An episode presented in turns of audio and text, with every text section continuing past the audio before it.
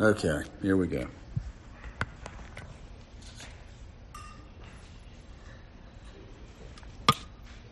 After I tell you all the first part of this sermon, you may not want me to preach anymore. And I'm only halfway joking, okay? I remember as a young person being 13 or so and knowing far more than my parents the day that I turned 13. I began to show a rebellious streak in me that I had really never known before. I, had been a kid that never really wanted to, to make anyone mad at me. I'd had the fear of God instilled me at, in me at a, at a young age. I loved my parents and my grandparents and, and have, have always been one to do as I was told. Did I sin? Of course I did. I, I, used to terrorize my two sisters. That gave me great joy, and to an extent still does. But it seemed that when I turned 13, my dad and I really didn't see eye to eye on anything anymore. And uh, unfortunately, for the rest of his life, we never did.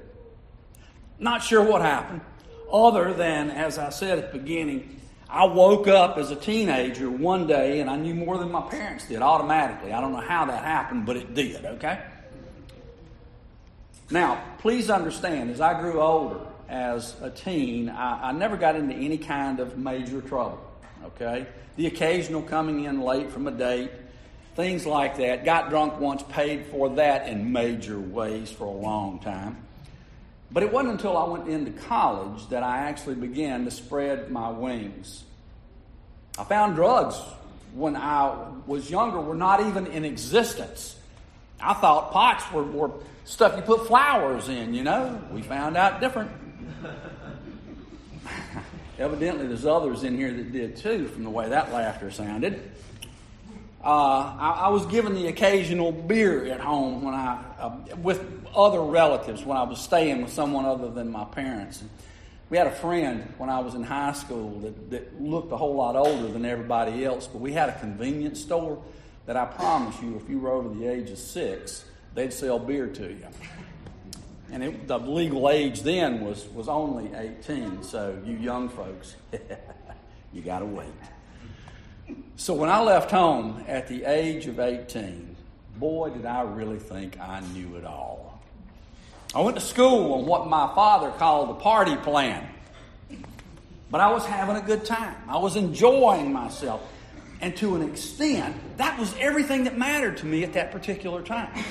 Never mind that my parents had worked so hard to get me into school. Never mind that my grandparents had prayed hard for my scholastic success.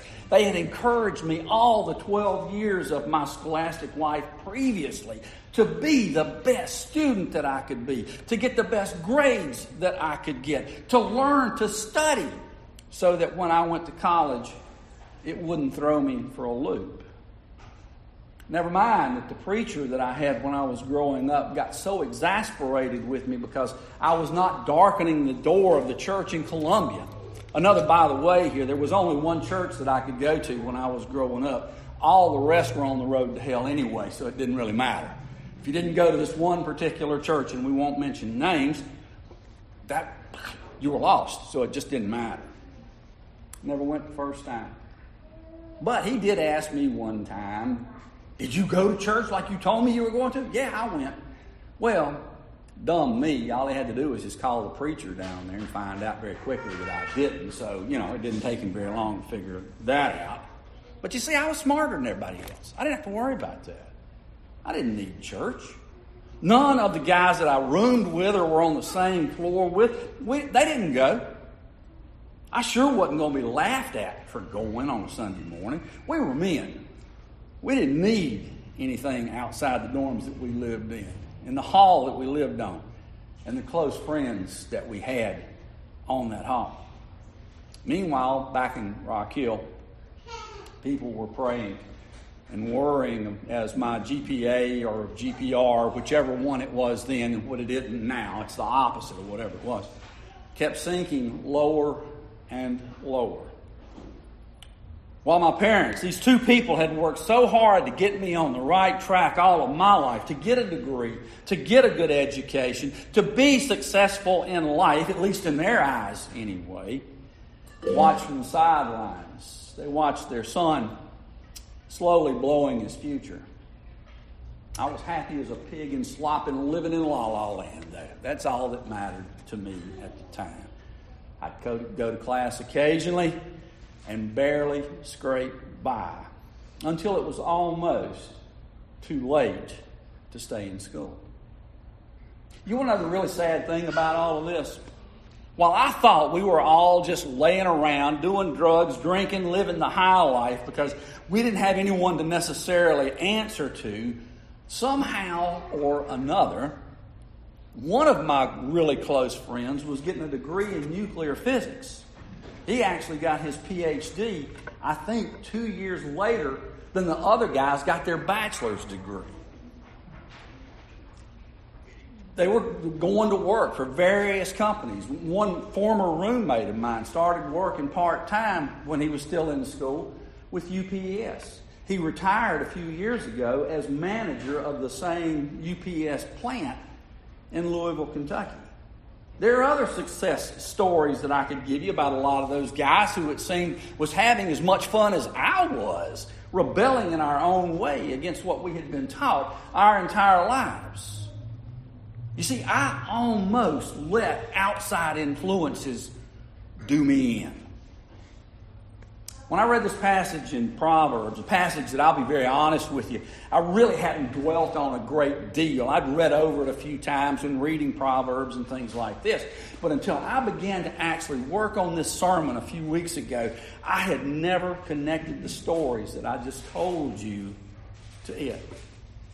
And yet this passage screamed at me at how appropriate it was for how I had lived my life. And I bet it do the same thing for my grandfather and my former minister from many years before as they thought about me. Maybe they thought about this very same passage. Good, godly based men that they were. Maybe as I was telling you some of the highlights, or maybe in some people's eyes, the lowlights of my years of growing up, maybe you saw you in there somewhere. So let me ask you a basic question here this morning, one you may or may not have ever wondered about. Why do we rebel? You ever thought about it? You ever just sat, sat down one, one afternoon when you had nothing else to do, like we all have those days, you know? Why do we rebel? Other than the obvious answer, well, you know, Adam and Eve committed that little faux pas back in the garden with the, the snake there, the serpent. That's what got it all started. I don't think any of us can doubt that or argue with it. They were the original rebels rebelling against God. Um, one, the one command that he had for them to not eat of the fruit of the tree of knowledge of good and evil, or what, as it says in Genesis 2.17, they would surely die. There's not a, a, a possibly die that you don't do this, I'll smack you on the hand you will surely die. That was the instructions given by God. So you got to ask them, why did they rebel? Because they wanted to be as wise as God. They wanted to have their own identity, to be recognized for who they were. They were somebody.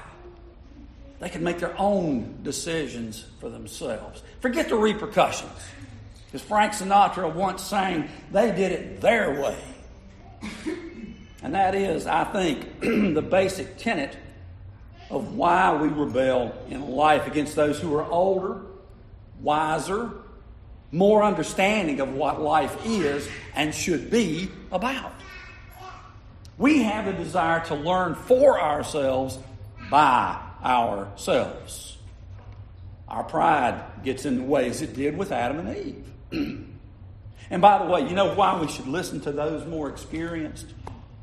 because they probably did a lot of the same things that you did when they were young, except they got caught at it.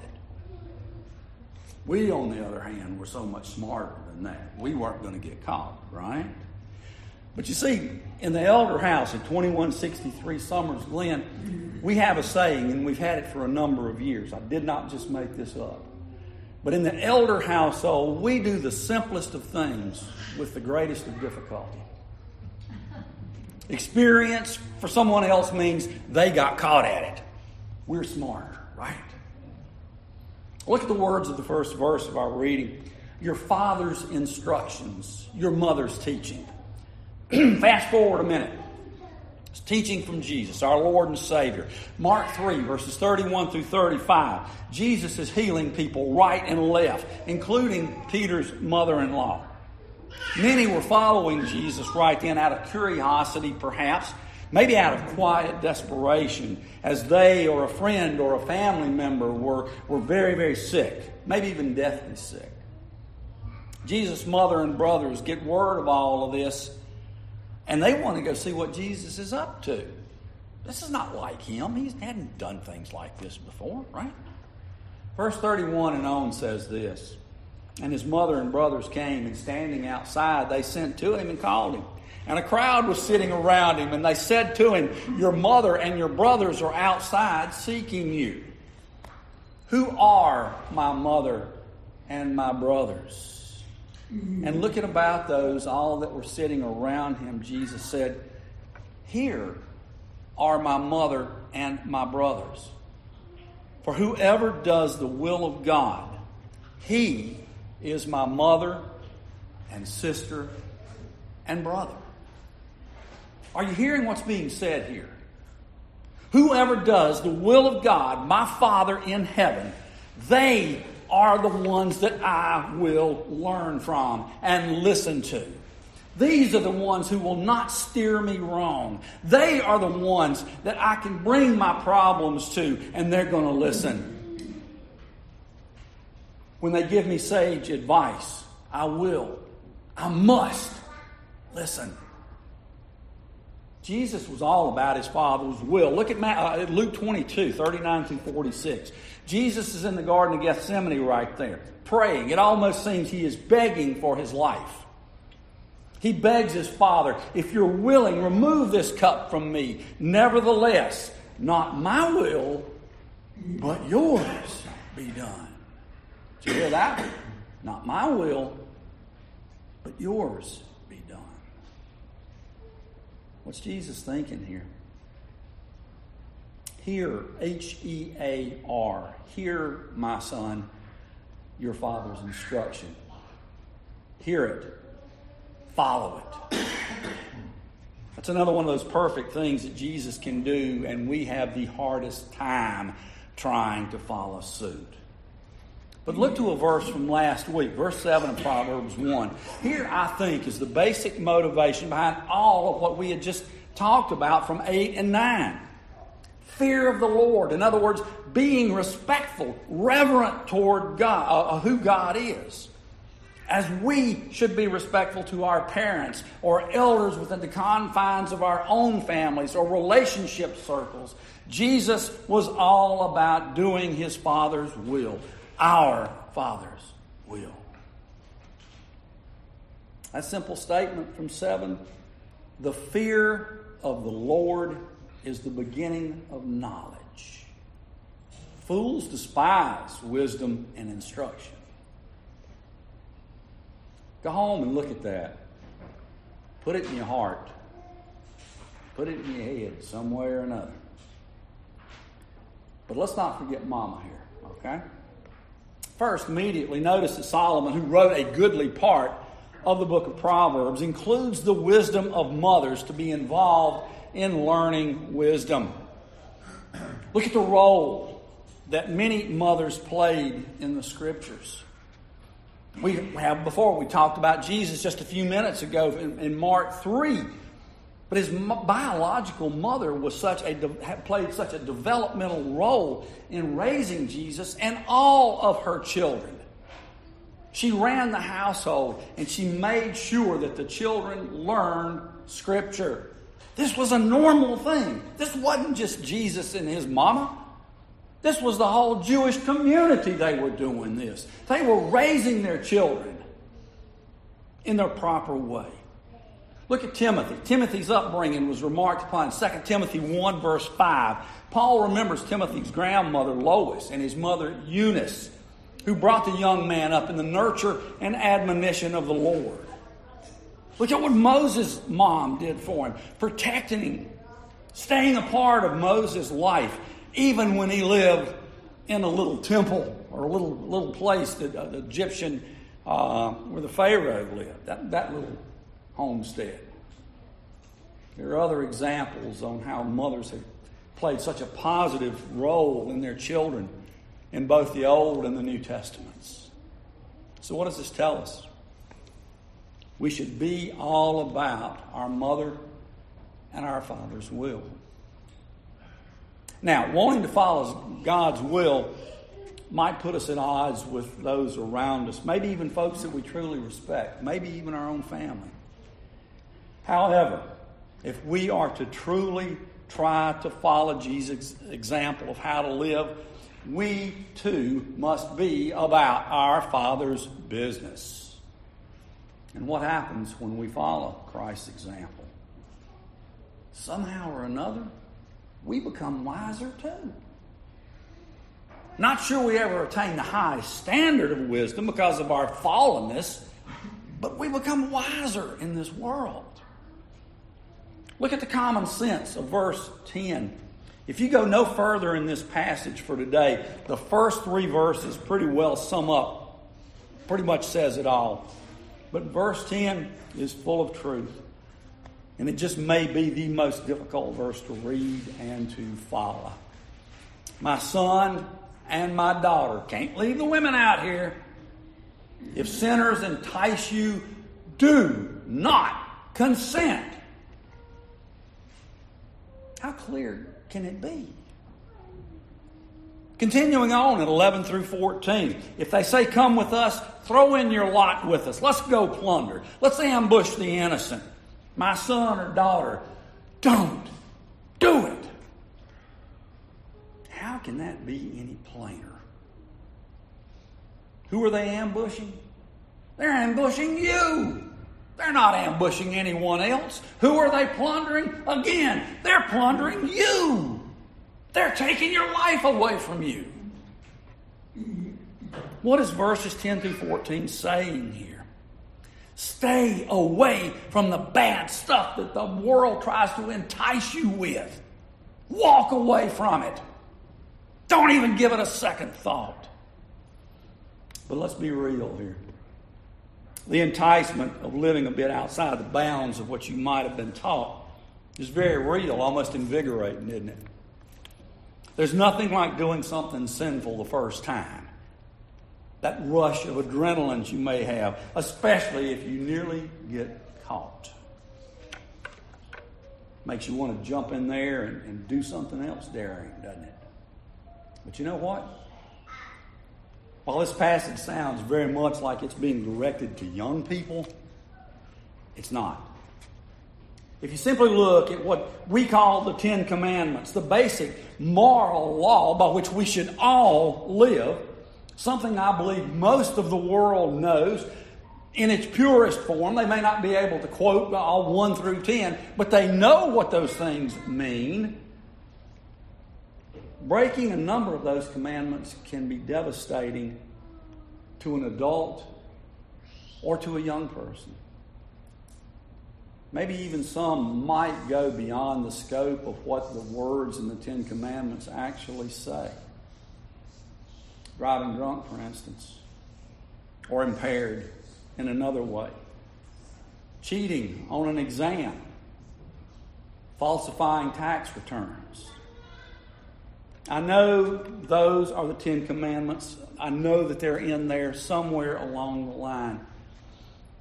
But don't we oftentimes try to justify our actions when they don't include anyone else but you? No one else coerced you into doing those things. Look at David, a man after God's own heart. Look at what he did.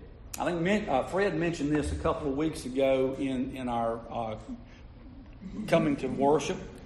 Um, he mentioned this a few weeks back. David didn't need any help at all to lust after Bathsheba.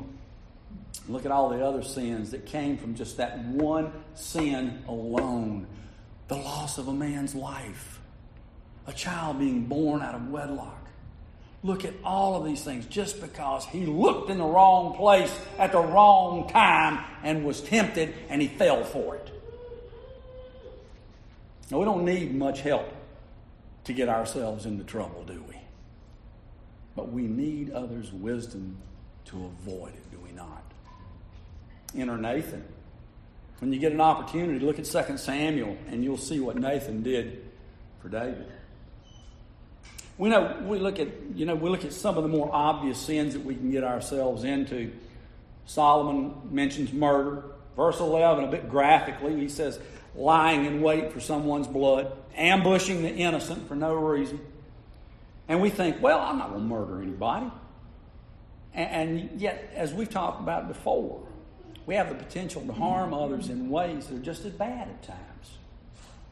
We can take away things from ourselves that can be as bad as well. Avoid them, we're told here. Satan is going to try to make sin seem so attractive and perhaps even beneficial to us. But I ask you, have you ever seen a potential sin that was ugly or unattractive? No, sir. You're not going to find them like that. Afterward, the ugliness of that sin comes pouring forth, and you see it for what it is. It's hideous. To that end, we are enticed by others to enter into sin. How many of those relationships are lasting to us? Think about this one. How many people, if you ever got into a serious amount of trouble, how many people that got you into that serious kind of trouble, you took them home to meet mom and dad? Not many of them are there. Uh-uh. Hey, this is the guy that helped me rob that store. This is John here. This is Joe here. You know, welcome him into the family. No, I don't think that's going to happen. I really don't. Verses 15 through 19 basically tells us this. We all heard, probably since the time we became teenagers, these words. Simple sage wisdom for every one of us, no matter the age. Do not follow the crowd. That whole crowd jumped off the bridge. You going to jump too? Everybody asked, I see some, yeah, huh? Y'all got the same dad I had then, huh? For those of us who were a bit older than our teenage days, you might think, well, I don't follow the crowd. Yeah, we had a group when I was in high school like that. We, we, you know, we didn't do anything crazy. We had some good times. We, you know, ruffled a few feathers here and there, but we didn't do any, any really crazy stuff. But you see, I'm an adult now. All that doesn't matter. I don't follow anyone like that anymore. Folks, whether you realize it or not, social media we read magazines, we read it in magazines and in newspapers. We pick it up on local and national news media networks. Here is what we're promoting. Follow our thinking. Our thinking is right because it's this, that, or the other thing.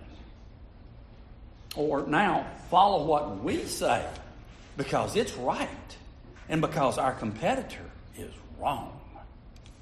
There are so many potentially harmful things we can get ourselves into by simply listening to others and following their lead. I don't care if you're one or a hundred. You don't have to be a teen anymore. Verse 15 puts it simply don't follow these people, walk away from them. 2 Corinthians 6, verses 14 through uh, 18 tells us this Do not be unequally yoked with unbelievers. For what partnership has righteousness with lawlessness? Or what fellowship has light with darkness? What portion does a believer share with an unbeliever? And then get this one. What agreement has the temple of God, that's us, with idols? It doesn't. It does does not get much plainer than that, folks. Verse 16 tells us where those who tempt us into sin, tempt us into sin are headed. They, these people want to shed blood.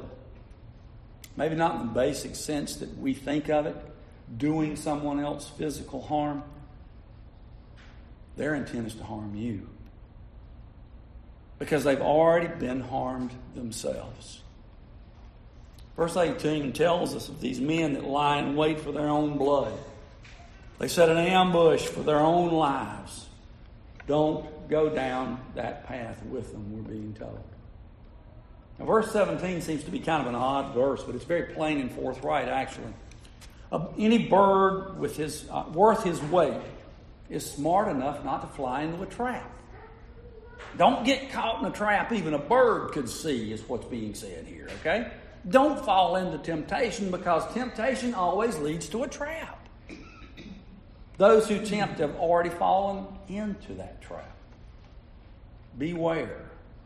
After you've been harmed by these tempters, then it'll be you who are doing the tempting.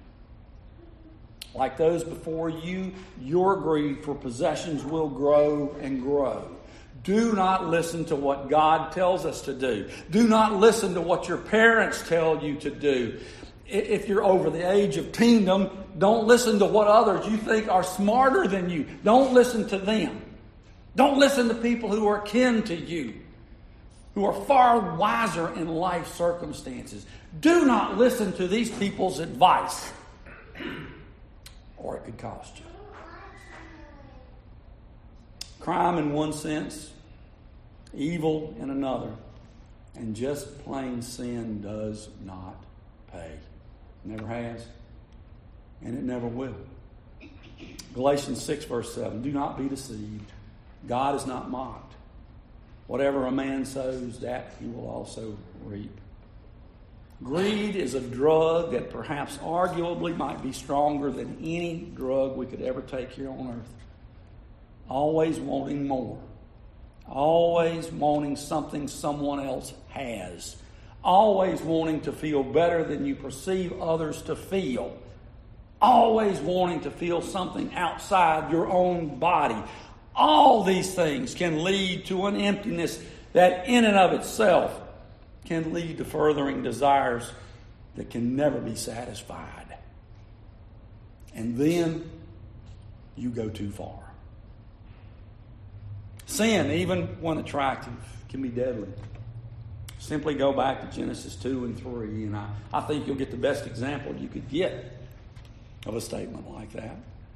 Steer clear of people who want to take you down paths you know are shortcuts to good decisions. Steer clear of what you know to be short term pleasures. As Proverbs 1 8 through 19 is trying to tell us here, steer clear of sin we know will take away from us rather than enhance who we are. Don't give in to the short term pleasures of this world. They may cost you more than you're ready to pay. Fight temptation, but know that unless Jesus Christ dwells within you, the enemy is going to keep coming back harder and harder at you, and you've got no defense, and he will eventually win. Heed the wisdom of others who may have already been down the road you're going right now. Count on those who are brothers and sisters in Christ.